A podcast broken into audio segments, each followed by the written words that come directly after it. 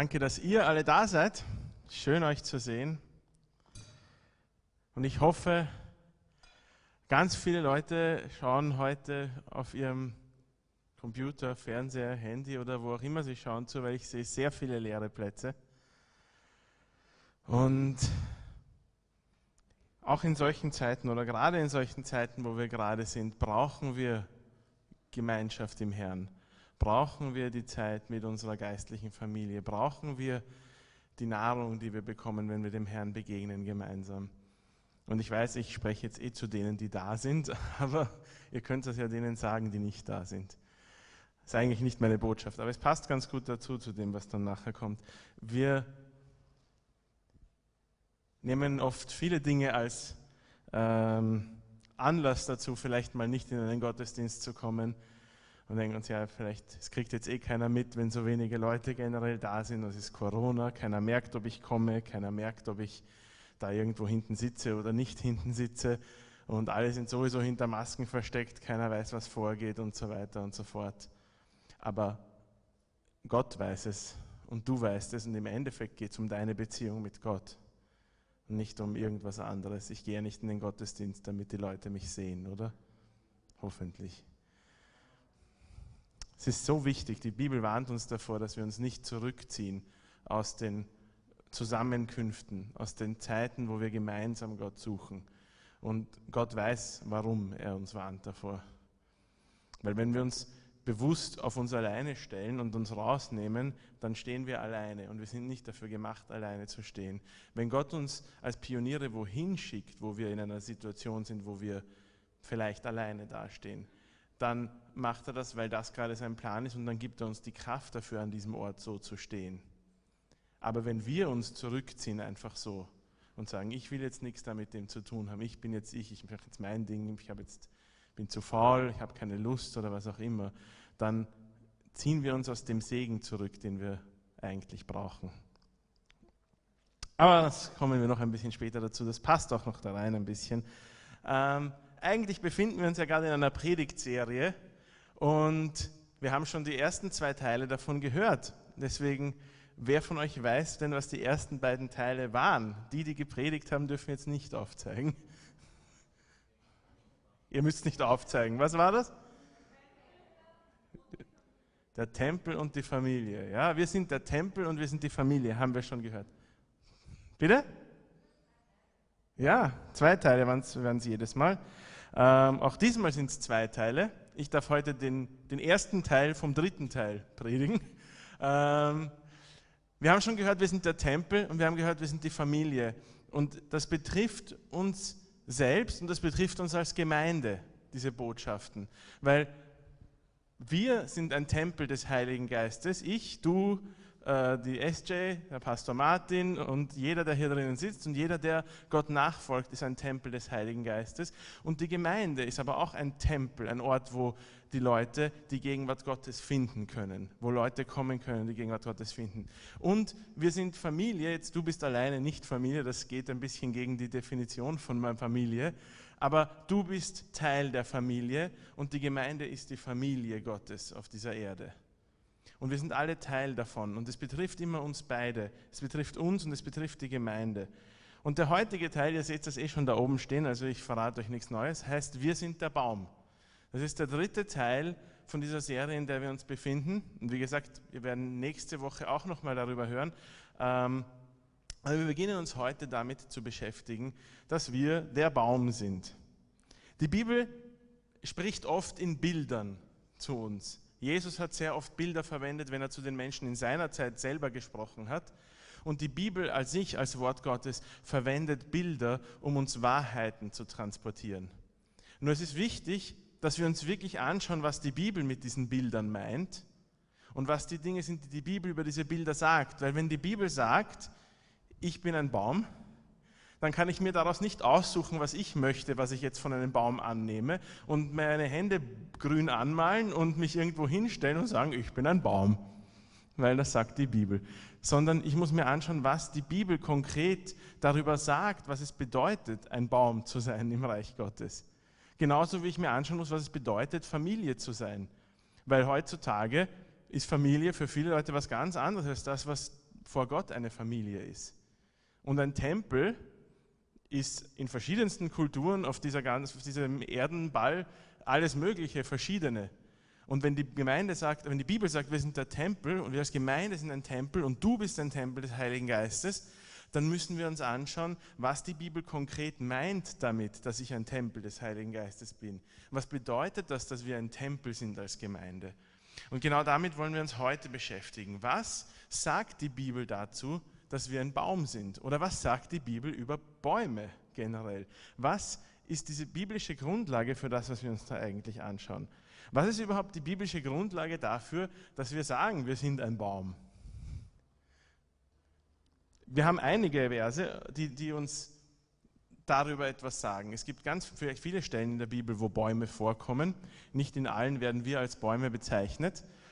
Ähm, aber in einigen davon wird ganz klar wird ganz klar über den Menschen als Baum gesprochen. Das ist das Erste. Es gibt biblische Grundlage dafür zu sagen, du persönlich bist berufen, ein Baum zu sein. Und die Bibel spricht da ganz viel über Person, Personen, also wir selbst, ich persönlich als Baum. Die Bibel spricht von fruchtbaren Bäumen, dass wir fruchtbare Bäume sein sollen und wie wir fruchtbare Bäume werden können. Und diese Stellen schauen wir uns später noch an bei anderen Punkten, deswegen erwähne ich sie jetzt nur, aber da haben wir zum Beispiel im Psalm 1, da haben wir zum Beispiel Ezekiel Kapitel 47, da haben wir ganz viele Stellen, wo es um fruchtbare Bäume und fruchtbare Pflanzen geht. Dann habt ihr auch Stellen, wo es um unfruchtbare Bäume geht. Haben wir zum Beispiel Matthäus Kapitel 3. Da spricht Jesus davon und spricht zu den Pharisäern oder den Schriftgelehrten eigentlich und sagt, der, der, der, der Gott, der Gärtner hat seine Axt schon angelegt an die unfruchtbaren Bäume und passt auf, dass ihr nicht abgehackt werdet. Das ist eine Warnung eigentlich.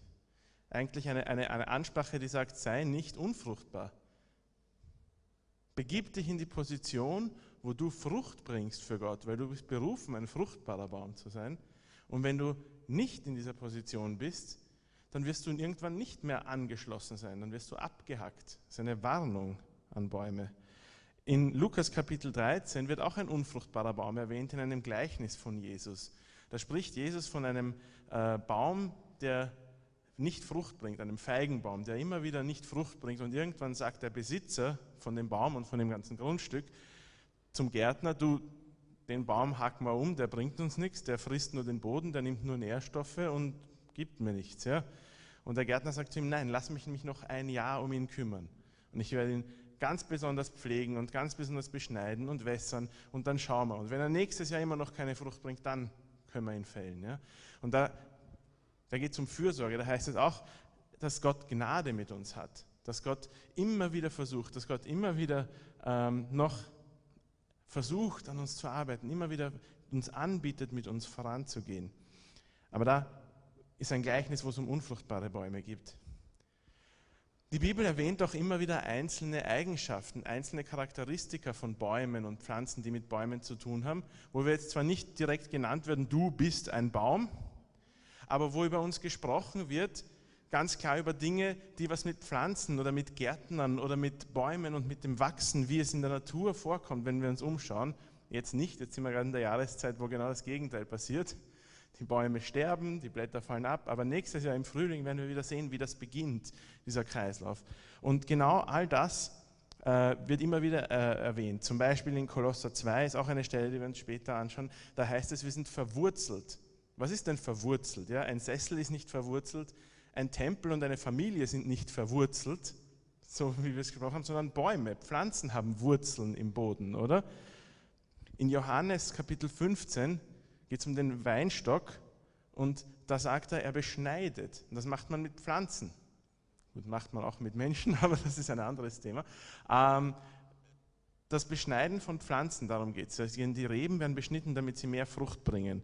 Also wir werden auch hier wieder damit vergleichen. In 1. Korinther 3 spricht Paulus davon, dass ein Same des Glaubens in uns gesät wird und jemand pflanzt den Samen und jemand bewässert diesen Samen. Also auch da verwendet er einen Begleich, Vergleich aus der Gärtnerwelt, aus dem Anbau, aus etwas, was man mit Bäumen oder mit Pflanzen macht.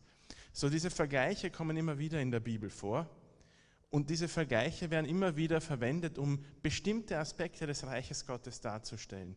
Warum spricht die Bibel überhaupt so viel in Bildern? Warum hat Jesus so viele Gleichnisse verwendet, um das zu sagen, was er den Leuten sagen wollte? Warum hat er nicht einfach gesagt, wie es ist und gesagt, na schau her, steh auf, mach das, geh dort rüber, lies das, tu das und jenes? Weil es schwierig ist, es zu verstehen. Weil das Reich Gottes so groß ist und so komplex ist, dass es in unseren Verstand eigentlich nicht hineingeht. Wenn, was passiert, wenn Gott uns eine direkte Vision von himmlischen Realitäten zeigt, das sehen wir, wenn wir uns die Offenbarung anschauen. Und das ist das Buch in der Bibel, was die meisten Leute überhaupt nicht verstehen. Weil Johannes äh, etwas gezeigt wurde, was er höchstwahrscheinlich selber nicht verstanden hat. Und er hat es aufgeschrieben, weil der Engel ihm gesagt hat, schreib das auf, was du siehst. Ganz treu, so wie du siehst, schreibst du es auf. Und er hat es aufgeschrieben, ja, super, was machen wir jetzt damit? Versteht mich nicht falsch, das hat alles seinen Sinn. Die Offenbarung ist ein ganz wichtiges und tolles Buch. Aber die Realitäten des Reiches Gottes übersteigen unseren Verstand. Warum spricht die Bibel in Bildern zu uns? Warum verwendet Jesus Bilder und Gleichnisse, um zu sprechen? Weil es uns leichter fällt, dann die Dinge zu verstehen. Wenn wir sie vergleichen mit Dingen, die wir kennen, jeder von uns kennt einen Baum. Jeder von uns weiß, wie das funktioniert. Ja? Jeder von uns weiß, dass ein Baum nicht anfängt so, wie er ist und dann kleiner wird, sondern dass er immer größer wird. Ja? Jeder von uns weiß, wie das passiert, dass Früchte, okay, vielleicht weiß es nicht jeder, aber wer in Biologie aufgepasst hat, der weiß, wie das passiert, dass ein Baum Früchte bringt und so weiter und so fort. So, die Bibel spricht uns in Bildern über Dinge und Begriffe, die wir verstehen, weil wir sie kennen aus unserem Leben und vergleicht sie mit Realitäten des Reiches Gottes. Und genau darum geht es zu verstehen, was ist die Realität des Reiches Gottes, die dahinter steht. So, die Bibel spricht über uns persönlich als Bäume. Spricht die Bibel auch über die Gemeinde als Baum? Ja. Wenn wir uns den Römerbrief Kapitel 11 anschauen, und das schlagen wir jetzt kurz auf und schauen uns mal an. Die anderen Stellen, äh, viele davon schauen wir uns später noch bei anderen Punkten an, deswegen habe ich sie jetzt nicht alle vorgelesen. Aber Römer 11 schauen wir uns jetzt noch mal kurz an. Da spricht Paulus zu, ähm, dieser Brief war, war, an die Gemeinde in Rom gerichtet und viele Christen, die dort waren, waren heidnische Christen. Also waren Christen, die nicht aus dem Volk der Juden sich bekehrt haben. Und er spricht davon, was es bedeutet, als Heide in die Gemeinde aufgenommen zu werden, oder was es heißt, als Heide zum Volk und zu den Kindern Gottes zu gehören. Und er sagt, da gibt es einen Ölbaum, wieder er spricht, er spricht über ein Bild, ja, Paulus meint nicht einen echten Ölbaum, der irgendwo in Jerusalem steht, sondern er spricht in einem Bild, um Menschen etwas zu verdeutlichen. Er sagt, da gibt es diesen heiligen Ölbaum, einen Baum Gottes, aus dem sind manche Zweige rausgebrochen worden, weil sie nicht Gott nachgefolgt sind. Und ihr, ihr Heiden, die ihr euch bekehrt habt, ihr seid aus dem wilden Ölbaum rausgebrochen worden und in diesen Ölbaum eingesetzt worden. Und dieser Ölbaum ist das Volk Gottes. Dieser Ölbaum ist die Gemeinde Gottes. Und in diesen sind wir eingesetzt. Und er spricht davon, dass wir uns nicht überheben sollen über die, die ausgebrochen wurden, weil wenn Gott die ursprünglichen natürlichen Zweige ausgebrochen hat, wie viel mehr wird er auch diese nur angepfropften einfach wieder abbrechen, wenn wir nicht ihm nachfolgen, sondern wir sollen es in Dankbarkeit annehmen. So die Gemeinde wird auch mit einem Baum verglichen, das Volk Gottes wird auch mit einem Baum, mit einem Ölbaum verglichen. So, wenn wir sagen, wir sind ein Baum, dann müssen wir uns damit beschäftigen, was bedeutet das jetzt für uns? Ich habe schon gesagt, es hat keinen Sinn, wenn wir uns einfach nur denken, ich bin ein Baum und wir das nicht mit etwas anderem verbinden. Wir müssen uns fragen, was ist die geistliche Realität, die Realität des Reiches Gottes, die uns das Wort Gottes hier damit verknüpfen oder ver, ver, verklickern will, dass wir ein Baum sind. Und die erste Frage, die wir uns da stellen, ist, was kann ein Baum überhaupt? Wozu um alles in der Welt soll ich ein Baum werden? Was bringt mir das? Was bringt anderen das? Ja? Bäume stehen in der Gegend rum, manche sind schön, manche sind nicht besonders schön, aber was bringt das, ein Baum zu sein? Warum soll ich ein Baum sein? Was kann ein Baum? Vieles. Eine Sache, die die Bibel anspricht, und auch da müssen wir uns jetzt wieder anschauen, was sagt die Bibel über Bäume und was sagt die Bibel Positives über Bäume, wenn es darum geht, dass jemand ein Baum sein soll. Und das Erste, was ein Baum gibt, ist Früchte habe ich schon gehört, dazu kommen wir aber später. Aber das Erste, was ein Baum gibt, auch ist Schutz. In Matthäus 13, 22 ähm, spricht Jesus von einem ganz kleinen Samenkorn und er sagt, es ist das kleinste von allen Samenkörnern, aber es wächst zur größten Pflanze heran und wird so groß, ein Baum, sodass die Vögel in seinen Ästen Schutz finden. Und in der Bibel wird immer wieder erwähnt, auch in dem Schatten von Bäumen und unter Bäumen. Und wir wissen, dass ein Baum Schutz bietet vor Dingen, oder? Einerseits kleinen Tieren wie Vögeln, die sich darin nisten und die darin Nester bauen und Schutz haben. Aber auch uns bietet ein Baum Schutz, oder? Wenn es regnet, dann kann ich mich unter einen Baum stellen und werde schon mal weniger nass, als wenn ich nicht unter einem Baum stehe. Oder? Wenn es heiß ist, ich kann mich erinnern an die Celebration, die im, im Donaupark, ja, weiß nicht wie viel, wie viel Grad im Schatten, aber in der Sonne war es unerträglich. Ja. Ähm, und da waren schöne Sessel aufgestellt, die Bühne da, ja, und da ist die ganze Wiese und viel Platz, wo Leute auf Sesseln sitzen konnten. Ja. Nur die Sessel waren alle leer. Aber nicht, weil keine Leute bei der Celebration waren, sondern weil die alle nach hinten gegangen sind zu den Bäumen. Da waren nämlich schön viele Bäume und schöner Schatten und da sind die Leute alle gesessen und haben zugehört. Und ich kann mir vorstellen, das war sicher sehr lustig, da zu predigen auf der Bühne, weil du siehst einen Haufen Lehrersessel vor dir rumstehen und denkst da, super, leibend, ja. Noch dazu, die Sonne scheint immer schön auf die Bühne runter, gell? du stehst in der Hitze und denkst dir, die sitzen da unten im Schatten, die haben es gemütlich, herrlich. Ein Baum schützt uns vor kaltem, schlechtem Wetter, vor Regen, er schützt uns vor zu starker Hitze. Ich kann Schutz darunter suchen.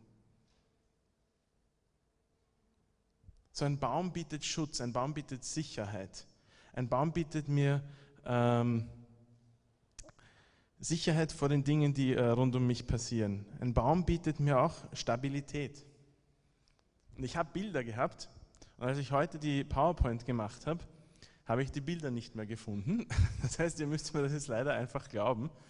Ähm, aber ich habe Bilder gefunden von alten Bäumen, so richtig dicken, starken, großen Bäumen, ja, mit ordentlichen Wurzeln, ähm, in Gebieten, wo Stürme waren. Und daneben stehen Häuser, die eingestürzt sind und wo die Dächer abgedeckt sind und was weiß ich was. Und die Bäume stehen aber immer noch. Ein, ein, ein, alter, reifer Baum, der gesund ist, der nicht vertrocknet ist, verdorrt ist oder was auch immer, sondern der gesund ist, der starke, tiefe Wurzeln hat, steht in einem Sturm wie ein Fels in der Brandung. Und die Bibel sagt uns zum Beispiel im äh, Sprüche Kapitel 12, Vers 3, ein gottloser Mensch steht auf keinem festen Boden, aber die Gottesfürchtigen sind tief verwurzelt. Auch da wieder ein Bild, verwurzelt. Was heißt verwurzelt? Das ist ein Bild aus der Pflanzenwelt, oder? Wir haben keine Wurzeln. Auch ein Gottesfürchtiger nicht. Ich habe noch nie einen Pastor, Prediger oder was auch immer gesehen, dem Wurzeln aus den Füßen gewachsen sind. Es ist ein Bild wie ein Baum mit tiefen, starken Wurzeln jedem, jedem Sturm standhalten kann, haben wir, wenn wir reife Christen sind, wenn wir aufgewachsen sind wie Bäume, starke Wurzeln und stehen stabil. So ein Baum hat Stabilität. Ein Baum kann in den Stürmen des Lebens stehen und braucht sich von nichts umreißen und umwerfen lassen. Eine andere Übersetzung sagt bei genau diesem Vers, die gottesfürchtigen Menschen wanken, äh, die, nicht die gottesfürchtigen, Entschuldigung, ein gottloser Mensch wankt hin und her. Er steht nicht sicher. Ein Baum, ein gottesfürchtiger Mensch, der Wurzeln schlägt, steht stabil. Und, das habe ich schon vorher gehört, das ist das, was wir alle wissen, Bäume bringen Frucht. Äpfel, Birnen, Zwetschgen, herrlich. In Vorarlberg, wo ein Teil unserer Familie wohnt, ähm, haben unsere Verwandten ganz viele verschiedene Obstbäume und das ist super. Obst vom Baum, Bio-Obst, ja, nicht irgendwie bearbeitet oder was auch immer. Schmeckt so gut. So reife Äpfel, die gepflückt werden. Die haben sogar einen Kiwi-Baum dort. Ja. Ich habe nie gedacht, dass in Österreich Kiwis wachsen, aber die haben einen Kiwi-Baum und die verschenken jedes, jedes Jahr kistenweise Kiwis, weil sie so viele Kiwis abwirft, dass sie nicht wissen, was sie damit anfangen sollen. So ein Baum gibt Früchte. Ein gesunder Obstbaum hat Früchte. Auch ein anderer, nur die Früchte kann man nicht essen von jedem Baum. Jede Pflanze hat in irgendeiner Form sowas wie eine Frucht, weil das ist der Kreislauf des Lebens. Aber die vom Obstbaum, die können wir essen. Über die können wir uns freuen. Die schmecken gut, die sind süß, die sind herrlich. Wenn sie reifen, wenn ein gesunder Baum Früchte bringt, dann ist das eine Freude für alle rundherum, oder? Und auch wir sollen Früchte bringen. Im Hesekiel Kapitel 47, Vers 12, im zweiten Teil heißt es, äh, geht es um Bäume. Und da heißt es, sie werden vom Fluss, der im Tempel entspringt, bewässert. Ihre Früchte werden als Nahrung dienen und ihre Blätter als Heilmittel. Früchte als Nahrung, Blätter als Heilmittel, das, was wächst am Baum, ist gut, oder? In Johannes 15,8 sagt Jesus, darin wird mein Vater verherrlicht, dass ihr viel Frucht hervorbringt und meine Jünger seid. Darin wird der Vater verherrlicht, darin wird Gott verherrlicht, wenn wir viel Frucht bringen. Wir sind berufen, Bäume zu sein, die Frucht bringen. Das sind die Dinge, die, nach denen wir suchen. Das sind die Dinge, die die Bibel sagt, die Bäume können und tun sollen. Dazu sind wir berufen. Das bedeutet es, wenn es heißt, wir sind ein Baum. Das bedeutet nicht, dass du knorrig sein sollst wie ein alter Baum.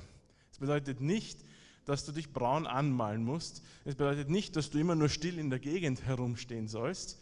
Das sind alles Dinge, die Bäume auch machen. Aber das ist nicht das, was die Bibel uns sagt. Die Bibel sagt uns ganz klar, was die Charakteristika, also die Eigenschaften von Bäumen sind, nach denen wir uns ausstrecken sollen oder die wir haben sollen. Stabilität, Schutz und Frucht. Und wenn wir uns anschauen, was diese Dinge sind, ist, dass all diese Dinge bringen anderen etwas eigentlich. Weil der Schutz, den der Baum gibt, der schützt nicht sich selbst damit, sondern der Schutz, über den die Bibel spricht, ist, es sind Vögel, die in, diesen, äh, in diesem Baum ihr Netz bauen und Schutz, finden. Es sind, du kannst Schutz im Schatten eines Baumes suchen. Die Stabilität, ja, die ist auch für den Baum selber gut, dass er nicht ausgerissen wird im Sturm. Aber auch ich kann mich darauf verlassen. Wenn ich bei einem Baum stehe und mich daran festhalte, und das ist ein starker Baum, dann kann ich mich daran hochziehen. Ihr kennt das sicher aus Filmen, ja? Oder äh, auf dem Fernsehen oder was auch immer, so einem Film, wo jemand in einen Fluss fällt und er wird weggerissen von der Strömung und ah, was soll ich jetzt machen? Ja? Und dann streckt er sich nach irgendwas aus und er schafft gerade noch einen Ast zu ergreifen, der da irgendwie über den Fluss hängt. Ja? Und dann kann er nur hoffen, dass dieser Ast zu einem gesunden Baum gehört und nicht zu einem alten, vertrockneten Baum, weil dann reißt er nämlich ab. Aber wenn dieser Ast stabil ist, dann bietet der dem, der sich daran festhält, auch Stabilität. Dann bietet der denen um sich herum Stabilität. Und die Früchte vom Baum, das sagt uns hier ganz klar die Bibel, sie sollen als Nahrung dienen und ihre Blätter als Heilmittel. So, wenn wir Bäume sein sollen, dann sollen wir Bäume sein, die andere geistlich nähern, also die anderen geistlich Nahrung anbieten und die anderen Heilung bringen. Dazu sind wir berufen als Christen. Aber für all diese Dinge muss der Baum einmal wachsen. Ein junger Baum bietet nicht viel Schutz, kein Vogel wird sich einnisten in so einem Setzling oder sowas. Du wirst auch nicht viel Schatten haben. Er bietet nicht besonders viel Stabilität. Im Gegensatz, man muss sich sehr um junge Bäume kümmern, damit sie aufwachsen und damit sie gesund werden und damit sie nicht von Tieren im Wald weggefressen werden, bevor sie überhaupt groß werden können. Äh, da gibt es eigene geschützte Gebiete, wo, wo, wo, wo Förster junge Bäume anpflanzen und dann sich darum kümmern, dass da nicht Gefahren herankommen, die den Baum kaputt machen. So diese Stabilität entwickelt er erst später. Und auch für Früchte muss der Obstbaum erst einmal ein paar Jahre wachsen. So, wenn du jetzt einen, einen Apfelkern einpflanzt, kannst du nicht erwarten, dass du nächsten Monat die fetten Äpfel erntest. Es dauert ein bisschen, es muss reifen, es muss groß werden, es muss stark werden der Baum braucht zuerst selbst Nahrung. Der Baum muss selber stark werden, muss reif werden und dann bietet er Schutz, Stabilität und gibt Frucht. Das heißt, die andere Frage, die wir uns jetzt stellen müssen, ist, was braucht ein Baum, damit er dahin kommt? Weil wenn ich ein Baum sein will, der all das kann, und wenn ich dann auf mein Leben schaue und mir denke, hm, Also die ganz tollen Früchte bringe ich noch nicht. Ab und zu ist schon was Süßes dabei, aber da ist doch noch einiges Bitteres dazwischen und Saures und manches verfault. In manchem ist der Wurm drin. Und ich denke, naja, Stabilität, ich weiß nicht. Meistens brauchen sich doch noch an den anderen festhalten, wenn irgendwas Schwieriges passiert in meinem Leben. Und Schutz? Ich weiß nicht, ob ich so viel Schutz biete oder ob ich eher andere Leute immer wieder verführe, doch selber einen Blödsinn zu machen. 50-50, 60-40, wo stehe ich? Wenn ich mir mein Leben anschaue und mir denke, okay, jetzt weiß ich, dass die Bibel und dass Gott eigentlich von mir erwartet, dass ich Schutz biete, dass ich Stabilität biete und dass ich Frucht bringe und mein Leben ist aber noch nicht ganz an dem Punkt. Dann muss ich mich fragen, was braucht ein Baum, um an diesen Punkt zu kommen, oder? Was, was brauche ich, damit ich reif werde als, als Baum im Reich Gottes? Und was brauchen Bäume auch in Wirklichkeit? Bäume brauchen erstmal guten Dünger, gute Nahrung. Und wir müssen uns fragen, was das im Geistlichen bedeutet, weil, klar, jetzt kann ich sagen, genauso wie vorher, ja, ich kann sagen, was braucht ein Baum? Ein Baum braucht Wasser, Luft, Licht, Sonne, Dünger, Nahrung, also einen guten Boden. Also wenn ich mich bei mir zu Hause in den Garten stelle und schaue, dass ich viel Sonnenschein kriege und meine Frau mich brav wässert jeden Tag, dann werde ich ein reifer Christ. Wäre sicher ein Experiment wert mal. Kommt darauf an, wie lange das dann dauert, bis ich meine Unreife zeige, wenn ich jeden Tag ein Kübel Wasser über den Kopf geschüttet bekomme. Ähm, wir müssen uns fragen, was ist die geistliche Realität, die dahinter steckt? Wie ernähre ich einen geistlichen Baum? Wie ernähre ich einen Baum im Reich Gottes? Im Psalm 1, in den ersten drei Versen, heißt es, glücklich ist der Mensch, der nicht auf den Rat der Gottlosen hört, der sich am Leben der Sünder kein Beispiel nimmt und sich nicht mit Spöttern abgibt. Voller Freude tut er den Willen des Herrn und denkt über sein Gesetz Tag und Nacht nach. Er ist wie ein Baum, der am Flussufer wurzelt und Jahr für Jahr reiche Frucht trägt. Seine Blätter welken nicht und alles, was er tut, gelingt ihm. Das ist schön, oder? So der letzte Vers, der ist super. Die Verse davor, uh, okay.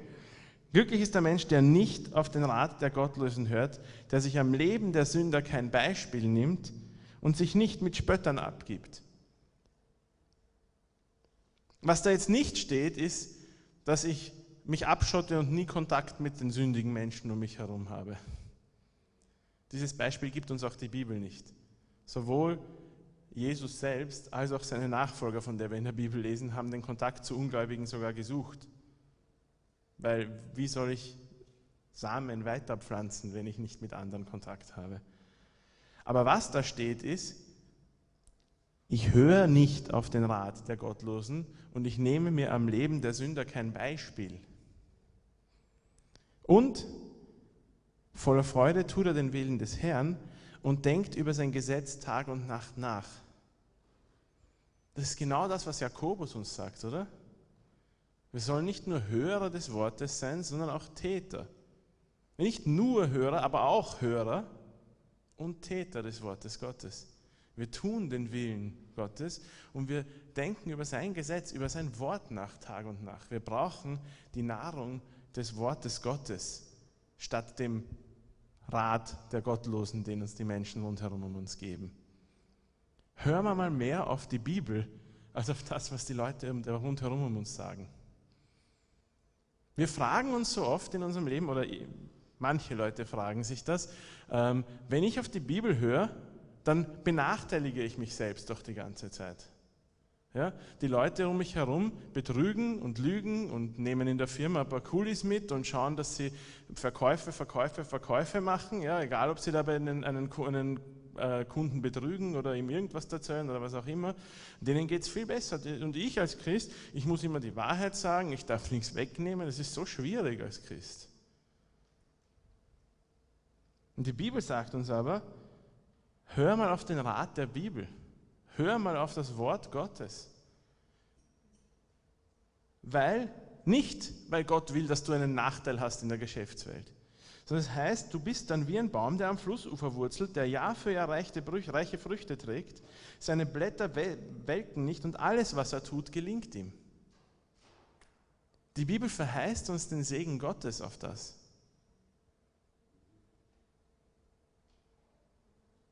Wir müssen es mal ausprobieren, oder? Hören wir doch mal auf den Rat des Wortes Gottes, anstatt auf das, was die Menschen rund um uns herum die ganze Zeit erzählen. Wenn du aus der Tür rausgehst und 15 Leuten zuhörst, gerade in einer Zeit wie Corona, wo Maßnahmen und Ideen und was auch immer, werden dir 15 Leute 15 verschiedene Dinge erzählen, die du unbedingt machen musst. Hör doch mal auf das Wort Gottes, anstatt auf die Meinungen der gottlosen und sündigen Menschen um dich herum. Wir brauchen diese gute Nahrung, die Nahrung des Wortes Gottes. Das Zweite ist, wir brauchen tiefe Wurzeln, und zwar tiefe Wurzeln im richtigen Boden. Es reicht nicht, dass wir einfach nur tief in irgendwas verwurzelt sind, weil viele Menschen sind tief verwurzelt in Dingen. Viele Menschen sind tief verwurzelt in ihren Traditionen zum Beispiel, in dem, was wir immer schon gemacht haben. Viele Menschen sind tief verwurzelt in ihren Meinungen, in ihren Gedanken, in dem, was sie sich zurechtgelegt haben, in dem, was irgendjemand anderer ihnen gesagt hat. Ich kann in allem Möglichen tief verwurzelt sein. Das heißt einfach nur, dass ich an etwas festhalte, dass ich an etwas, etwas nicht aufgeben will. Und wir sollen tief verwurzelt sein, aber wir müssen im richtigen Boden stecken, nicht einfach in irgendwas. Im Kolosser 2, Kapitel 7 heißt es, senkt eure Wurzeln tief in seinen Boden und schöpft aus ihm dann werdet ihr im Glauben wachsen und in der Wahrheit, in der ihr unterwiesen wurdet, standfest werden. Und dann wird euer Leben überfließen von Dankbarkeit für alles, was er getan hat. Wir müssen verwurzelt im Herrn sein. Unsere Wurzeln müssen Vertrauen auf Gott sein. Unsere Wurzeln muss in dem liegen, was der Herr uns gegeben hat. Auch nicht in christlichen Traditionen. Ja? Ähm, es ist nett, dass wir Traditionen haben. Aber ob ich einen Weihnachtsbaum zu Hause aufstelle oder einen Adventkranz oder was auch immer, wird, mich nicht, wird mir nicht helfen in den Stürmen meines Lebens.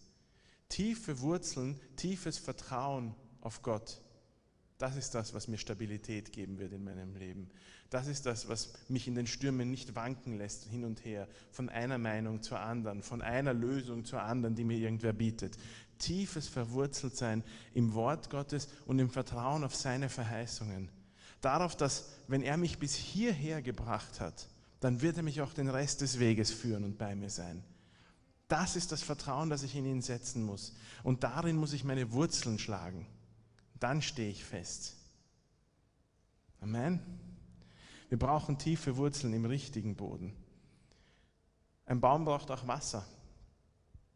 Und wir als Bäume brauchen das Wasser des Heiligen Geistes. Wir brauchen Erfrischung aus dem Heiligen Geist. Im Ezekiel Kapitel 47 geht es um ein Bild, das der Prophet Ezekiel sieht, von einem Strom, von einem Fluss, der entspringt aus dem Tempel, aus dem Heiligtum Gottes und der hinausfließt ins Land. Und er beschreibt alle möglichen Phänomene, die darin passieren. Der Fluss wird immer tiefer und je weiter er hineingeht, desto mehr ist er in diesem Fluss drinnen. Aber eines, was er dann erwähnt, im, Vers 12 heißt es, auf beiden Seiten des Stroms werden alle Arten von Obstbäumen wachsen. Die Blätter dieser Bäume werden niemals welken, an ihren Zweigen werden immer Früchte hängen. Jeden Monat wird eine Ernte heranreifen, denn sie werden vom Fluss, der im Tempel entspringt, bewässert. Ihre Früchte werden als Nahrung dienen und ihre Blätter als Heilmittel. Wir brauchen das, was aus dem Heiligtum Gottes entspringt. Wir brauchen die Gegenwart Gottes in unserem Leben. Wir brauchen den Heiligen Geist. Wir brauchen das, um aufzuwachsen und reif zu werden als Christen.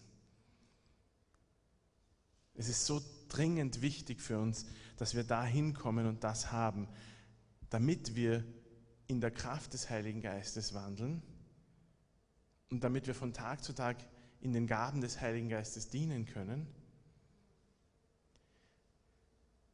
aber auch damit die Frucht des Geistes in unserem Leben wächst.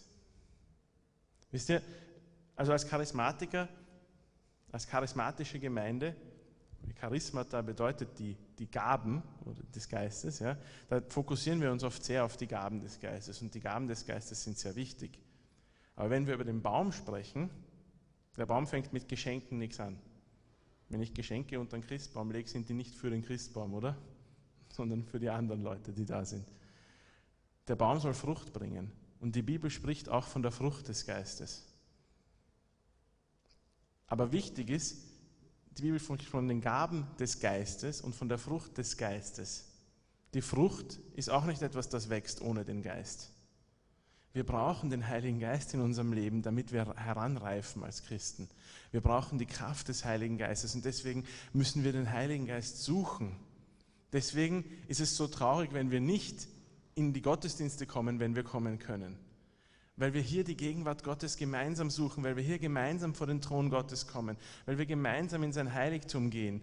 Deswegen machen wir solche Dinge wie einen Hotspot. Nicht, weil es uns so viel Spaß macht, auf der Bühne zu stehen und länger Musik zu spielen, sondern weil es wichtig ist, dass wir in die Gegenwart Gottes kommen und dem Heiligen Geist begegnen. Weil es wichtig ist, dass wir die Kraft des Heiligen Geistes in unserem Leben haben. Am besten jeden Tag mehrmals aber wenn schon nicht jeden Tag mehrmals, dann so viel wie möglich. Und deswegen müssen wir als Gemeinde so viel wie möglich auch heran äh, ins Zentrum stellen, die Gegenwart des Heiligen Geistes zu suchen. Weil wir brauchen diese Kraft des Heiligen Geistes. Und wenn wir sagen, dass wir persönlich zwar Bäume sind, aber wir auch als Gemeinde diese Bäume sind, dann sind wir persönlich berufen, diese Dinge zu suchen, damit wir reif werden, damit wir Schutz bieten anderen, damit wir Nahrung geben anderen, damit wir Frucht bringen, damit wir Stabilität haben. Aber als Gemeinde sind wir dann auch verantwortlich, jedem Einzelnen in der Gemeinde diese Dinge zur Verfügung zu stellen, die er braucht, um zu wachsen. Wenn wir sagen, wir brauchen das Wort Gottes, dann müssen wir das Wort Gottes predigen als Gemeinde. Wenn wir sagen, wir brauchen tiefe Wurzeln im richtigen Boden, dann müssen wir Menschen helfen, diese Wurzeln zu schlagen. Und wenn wir sagen, dass die Kraft des Heiligen Geistes wichtig ist, dann müssen wir den Heiligen Geist gemeinsam suchen und um seine Kraft bringen. Wir brauchen die, um heranzureifen. Wir brauchen die nicht nur, um Heilungen und Wunder zu sehen, sondern wir brauchen die Kraft des Heiligen Geistes in unserem Leben, um reife Christen zu werden. Was wir auch brauchen, ist, dass der Gärtner an uns arbeitet. Im Johannes Kapitel 15 spricht äh, Jesus vom Weinstock. Und ihr werdet mir verzeihen, ein Weinstock ist kein Baum. Ich weiß, botanisch ist das nicht, äh, nicht korrekt jetzt. Ähm, aber ich werde das Bild trotzdem verwenden. Und im Vers 2 heißt es, er, der Weingärtner, und er sagt, mein Vater ist der Weingärtner, er schneidet jede Rebe ab, die keine Frucht bringt, und beschneidet auch die Reben, die bereits Früchte tragen, damit sie noch mehr Frucht bringen. Das kenne ich auch von den Obstbäumen von meiner Familie in Vorarlberg. Du lässt die nicht einfach wuchern und wuchern und wuchern, weil paradoxerweise, je mehr Äste, desto mehr Früchte stimmt nicht die brauchen auch Platz. Damit da wirklich große Früchte wachsen, muss an dem Baum Platz dafür sein und du musst bestimmte Äste abschneiden. Du musst schauen, wo ist gesundes, wo ist nicht so gesundes und du musst schauen, dass der Baum kultiviert ist, damit du wirklich die Früchte rauskriegst, die du haben willst. Und das ist genau das, was der Herr in uns tun möchte. Er möchte die Dinge wegschneiden, die nicht gut sind. Er möchte die Dinge wegschneiden, die verhindern, dass wir gute, süße, reife Frucht bringen damit die Dinge aufwachsen können, wo dann die reifen Früchte dran hängen. Er will nichts Gutes wegschneiden, wir müssen keine Angst davor haben, aber das Wegschneiden ist trotzdem manchmal schmerzhaft. Wir müssen uns keine Sorgen machen, dass er uns irgendwas wegschneidet, was uns etwas bringt im Leben. Weil das glauben wir manchmal. Wir glauben manchmal, Gott will uns was wegnehmen, was wichtig für uns ist. Das ist es nicht. Aber manchmal muss er Dinge wegschneiden, die wir glauben, dass wir sie jetzt gerade haben wollen oder die sich nicht so gut anfühlen, wenn sie weggeschnitten werden. Und wir müssen es zulassen, dass er sie wegschneidet, weil er schneidet sie nicht einfach gegen unseren Willen weg. Aber wenn wir es zulassen, brauchen wir keine Angst haben, dass er irgendwas Lebenswichtiges wegschneidet oder irgendwas, was gut für uns ist. Er schneidet die Dinge weg, die verhindern, dass wir die Früchte tragen, die wir eigentlich tragen sollen. Und dann können diese Früchte aufwachsen und dann werden wir reif. Und was wir auch noch brauchen, ist, dass wir uns nichts einbilden darauf, wenn wir wachsen und reif werden. Das hat jetzt keine wirkliche botanische, äh, keinen wirklichen botanischen Gegensatz, dieser Grund, weil ich habe noch nie einen Baum gesehen, der stolz war darauf, dass er ein Baum ist. Ich glaube nicht, dass man das Bäumen zuschreiben kann. Das Problem ist, dass wir als Menschen es leider, leider schon können. Wir bilden uns oft was darauf ein, wenn wir schöne Frucht bringen oder wir bilden uns was darauf ein, wenn, wenn irgendwas toll läuft oder wie reif wir doch sind oder wie, wie toll wir doch sind. Kein Zeichen von Reife übrigens, wenn man sich was darauf einbildet, wie reif man ist. Und Paulus macht als ganz klar im Korintherbrief, da geht es ihm eigentlich darum, zu den, den Leuten zu sagen, sie sollen nicht bestimmte Diener Gottes preisen oder, oder, oder loben, die in ihre, in ihre Gegenwart gekommen sind. Aber etwas, was er damit ganz klar macht, ist, es ist kein Mensch, der Wachstum schenkt. Im, Korinther Kapitel, Im 1. Korinther Kapitel 3, 6 bis 7 sagt er, meine Aufgabe bestand darin, den Samen in eure Herzen zu pflanzen. Samen. Apollos hat ihn bewässert, bewässert. Aber es war Gott, nicht wir, der ihn wachsen ließ. Wichtig ist nicht der, der pflanzt oder bewässert. Wichtig ist Gott, den er lässt den Samen wachsen. Und es ist nicht einmal, nicht einmal, wenn wir einem Menschen irgendwie äh, Ehre geben wollen, sind wir selber, sondern dann sind es die, die den Samen gepflanzt haben und die bewässert haben. Aber auch die sind nicht die wichtigen. Gott ist der, der Wachstum schenkt. Wenn ich reif werde und wenn ich wachse und wenn ich ein reifer Christ bin, brauche ich mir darauf nichts einbilden, weil ich habe es nicht gemacht. Genauso wenig wie der Baum sich was darauf einbilden kann, dass die Sonne ihn anscheint und ihm Licht gibt, damit er groß wird. Es ist Gottes Wirken in mir. Der Vater beschneidet. Der Vater gibt mir Leben. Der Vater lässt mich wachsen und reifen. Er ist es, dem ich die Ehre dafür geben sollte. Er ist es, dem ich dafür dankbar sein sollte. Aber in diesen Versen steckt, in, in diesen Versen steckt auch was sehr Schönes drin und was sehr Ermutigendes, weil es bedeutet, dass dieses Wachstum nicht von mir abhängt. Wenn ich in diesen Dingen lebe, wenn ich die, die Voraussetzungen habe, also wenn ich auf den Rat des Wortes Gottes in meinem Leben höre, wenn ich äh, mich nach dem Wasser, nach der Erfüllung mit der Kraft des Heiligen Geistes ausstrecke, wenn ich meine Wurzeln darin schlage, dass ich sage, Herr, ich vertraue dir, egal was passiert. Wenn ich den Gärtner an mir arbeiten lasse, wenn ich zulasse, dass der Herr Dinge wegschneidet in meinem Leben, auch wenn es manchmal schmerzhaft ist, dann muss ich sonst nichts dazu tun. Ich muss nicht krampfhaft versuchen zu wachsen, so wie das Kinder manchmal machen, weißt du, vor, vor Messen, bevor sie gemessen werden. Ja. Ich will noch einen Zentimeter größer werden schnell. Ich kann nichts dazu tun, aber ich muss auch nichts dazu tun. Die Bibel sagt mir, er ist es, der das Wachstum schenkt. Ich brauche keine Angst haben, dass ich dann nicht wachse, wenn ich die richtigen Voraussetzungen dazu in meinem Leben habe. Das Wachstum ist natürlich und geschieht. Das ist die Verheißung, die ich euch heute sagen möchte. Ja?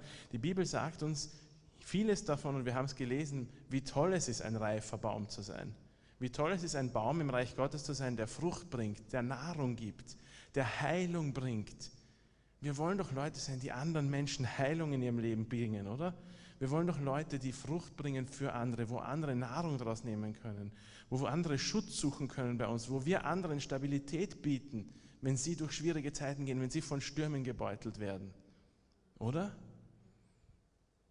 Und die Bibel sagt uns, wenn wir das Wort Gottes suchen, wenn wir Nahrung haben, wenn wir den Heiligen Geist haben, wenn wir uns Wurzeln schlagen in, das, in den richtigen Boden, nämlich in Gott, dann lässt er uns wachsen. Dann gibt er uns dieses Wachstum und dann werden wir zu diesen reifen Bäumen heranwachsen. Hundertprozentig, kann ich euch garantieren. Und das ist meine Ermutigung an euch heute. Stellt euch in den richtigen Boden. Stellt euch dorthin, wo ihr Nahrung habt, wo ihr Wasser habt, wo ihr die Gegenwart Gottes habt, wo ihr tiefe Wurzeln schlagen könnt und lasst den Gärtner an euch arbeiten. Und ihr werdet reife Bäume werden, an denen ich noch profitieren werde, weil ich will auch eure Früchte haben. Und so sind wir als Gemeinde auch füreinander diese Bäume indem wir einander Schutz bieten, indem wir einander Stabilität geben, indem wir Frucht tragen, an denen die anderen Freude haben, in denen wir Heilung geben den anderen und indem wir anderen, die noch vielleicht ganz junge Bäume sind, genau diese Nahrungsmittel geben, die sie brauchen, damit sie auch wieder aufwachsen. Das ist das Bild vom Baum im Reich Gottes. Und das ist das, mit dem ich euch heute lassen möchte. Lasst uns aufstehen und beten einfach und dem Herrn, den Herrn bitten, dass er uns dieses Wachstum schenkt oder dass er uns hilft, diese Entscheidung zu treffen und uns in den richtigen, in den richtigen Bereich zu geben. Und dann lass uns vielleicht einfach den Heiligen Geist suchen. Vielleicht kannst du nochmal kommen, Maria, und wir suchen einfach die Gegenwart des Heiligen Geistes, weil davon können wir nicht genug haben in unserem Leben, von dieser Kraft, die gekommen ist, um uns zu verändern, die gekommen ist, um unsere Herzen zu verändern. Nicht gekommen ist, damit wir schöne Erfahrungen haben. Wir haben schöne Erfahrungen in seiner Gegenwart. Aber das Wichtige ist, dass ich aufstehe und anders bin nachher, weil das bedeutet, dass ich einen Schritt zur Reife gemacht habe. Und ich brauche nicht beten, dass Gott uns wachsen lässt, weil das verheißt sein Wort schon. Aber ich bete, dass wir diese Entscheidung treffen können, dass wir uns in die Position bringen, wo wir wachsen. Betet ihr mit mir? Amen. Vater, ich danke dir so sehr für dein Wort und ich danke dir so sehr, Herr, für die Berufung, die du jedem Einzelnen in unser Leben gegeben hast. Herr, danke, dass du uns berufen hast, Frucht zu tragen, Herr. Herr, dass du uns nicht nur berufen hast, dass wir in dein Reich kommen, damit du uns als Holzstück irgendwo in den Keller legen kannst, damit wir dort sicher rumliegen, sondern du hast so viel mehr mit uns vor. Du willst, dass wir Frucht bringen, dass wir Heilung bringen, dass wir anderen Stabilität bieten, dass wir Bäume sind, die anderen Nahrung geben, die anderen das geben, was du uns gegeben hast, Herr. Danke, dass du uns dazu aufwachsen lässt, Herr. Und ich bitte dich einfach, dass du uns hilfst, die richtigen Entscheidungen zu treffen, dass wir die richtige Nahrung in unser Leben bekommen, dass wir deine Gegenwart suchen, Herr, dass wir dein Wasser suchen, dass wir, Herr, dass wir und dich dir, dir zulassen, dass du an uns arbeitest, dass du die Dinge an uns wegschneidest, die fehl am Platz sind und die uns nur daran hindern, Frucht zu bringen, Herr. Und dass wir unsere Wurzeln im Vertrauen auf dich schlagen, Herr. Ich bitte dich, dass du uns in diesen Dingen hilfst, Herr. Und ich weiß, dass du uns dann das Wachstum schenkst, Herr. Und ich bitte dich einfach, dass du uns jetzt begegnest heute Abend noch, Herr, dass wir in deine Gegenwart kommen, Heiliger Geist, und dass du uns veränderst, Herr. Herr, dass du uns mit deinem Strom, Herr, deiner, deiner, deines Wassers, Herr, mit dem Strom deiner Gegenwart, Herr, durchflutest und uns erfüllst, Herr, und dass wir hier weggehen und dass wir verändert sind, Herr. Herr, dass wir gereift sind, Herr, dass wir geheiligt sind, dass wir einen Schritt auf dich zugemacht haben, Herr. Danke, Herr, für dein Wirken in unserem Leben. Danke, Herr.